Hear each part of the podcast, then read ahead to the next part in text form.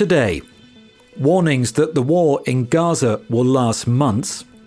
How hundreds of children ended up poisoned by toxic cough syrup.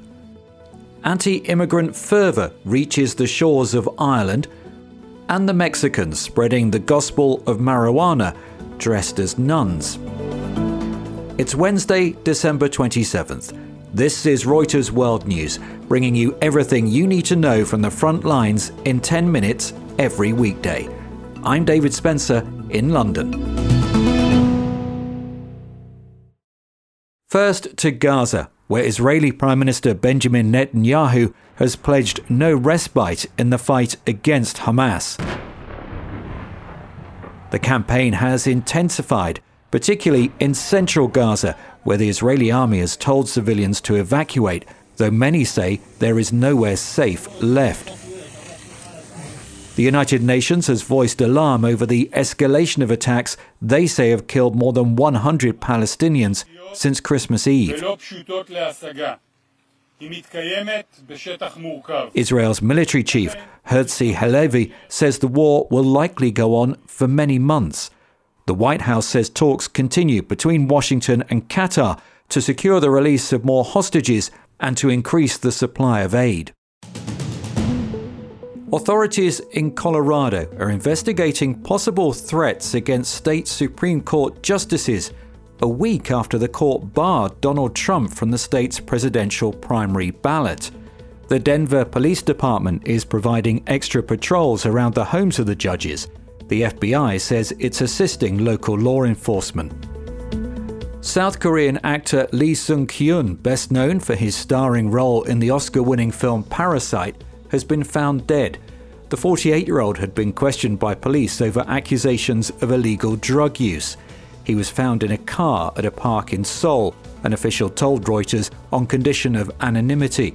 Parasite, a dark comedy thriller, won four Oscars in 2020 including for Best Picture, the first non English language film ever to win the award. Across Europe, immigration has dominated elections in recent years. Not so in Ireland, but that looks set to change. Conor Humphreys visited one small town on the coast of Ireland where the arrival of refugees from Ukraine has become the focus of the town's frustration.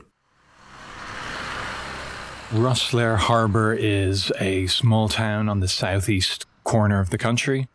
It's the main ferry port to continental Europe. It has some of the country's most beautiful beaches. It's a small touristy town with three or four hotels. All of the hotels now, however, are closed to the public. They're now housing Ukrainian refugees and asylum seekers, which has upset the locals because they say they have taken in more than their fair share, and they're worried about the local economy. Enough is enough is a phrase that I've heard people saying, but how do I feel? You asked me how I felt. I'm not answering you. Okay. the way that all these refugees come in, all of a sudden, the, the country's just, you know, all of a sudden they come in so quick. Locals in early November heard that the government wanted to turn a disused hotel into a huge new asylum centre. There are currently asylum seekers and refugees representing around a quarter of the town's population. If this opens, it would increase to about half. The protests have captured the attention of the political class in the last few months, I would say, but none of the mainstream parties are taking up the cause. The nationalist left wing Sinn Féin party is hoping to enter government for the first time, but it has steered clear of this issue, opening space for independent members of parliament to speak up about it. But it's also created space for high profile personalities, most notably Conor McGregor, the former MMA world champion, who has said he may run for the Ireland's presidency. It's a symbolic role but it shows the volatility of the situation.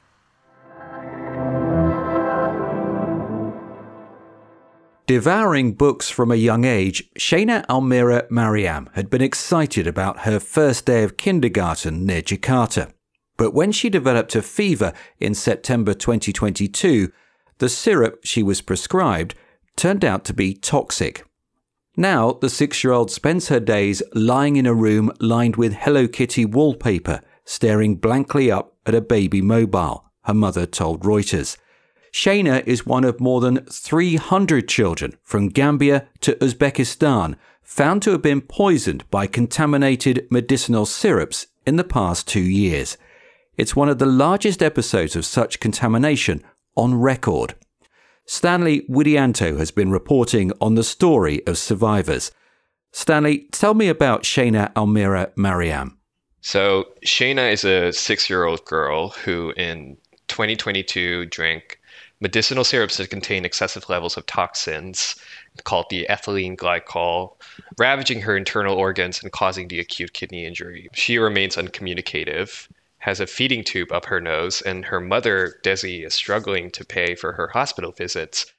We know contaminated medicinal syrups have been a problem in a number of different countries, but just focusing on Indonesia, how did this happen? So it is unclear exactly how many syrups were ultimately responsible for the entire illness in Indonesia, but syrups made by the company Afi Farma were the most high profile.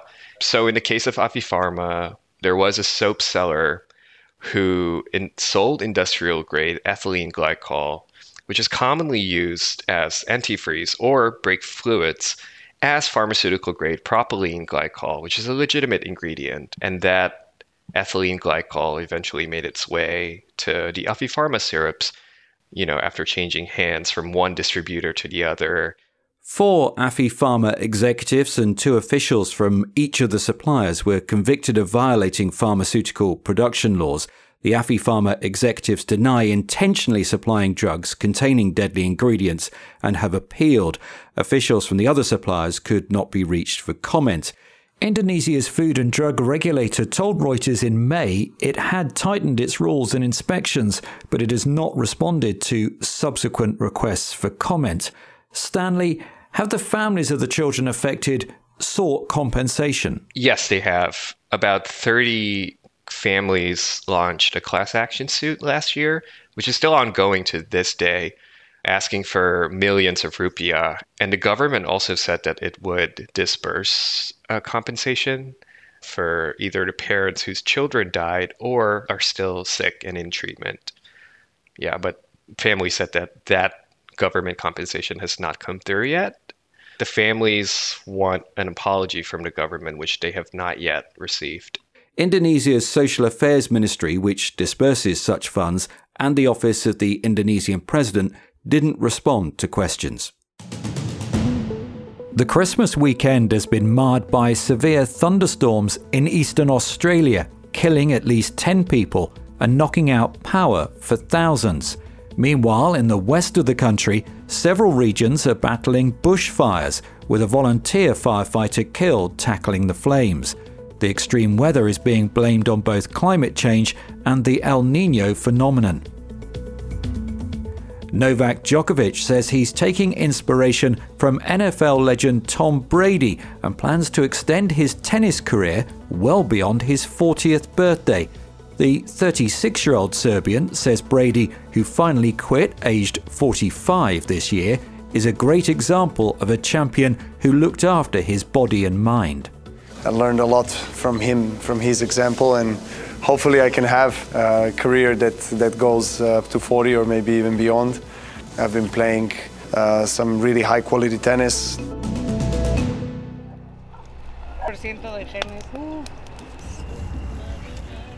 The outskirts of a village in central Mexico, and a group of women in nun habits circling around a roaring fire, giving thanks to the moon, animals, and plants, all while smoking joints. Despite the outfits, they're not religious. They're part of an international group called Sisters of the Valley, which has pledged to spread the gospel of the healing powers of cannabis.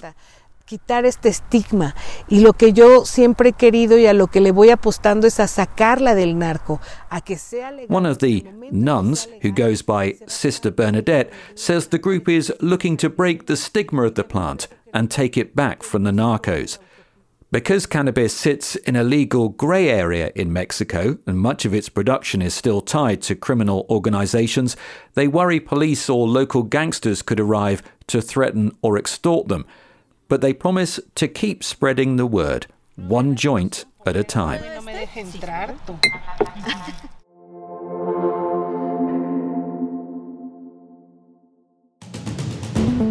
That's it for today's episode of Reuters World News. We'll be back tomorrow with our daily headline show. To make sure you know what's going on in the world, listen in for 10 minutes every weekday. And don't forget to subscribe on your favourite podcast player or download the Reuters app.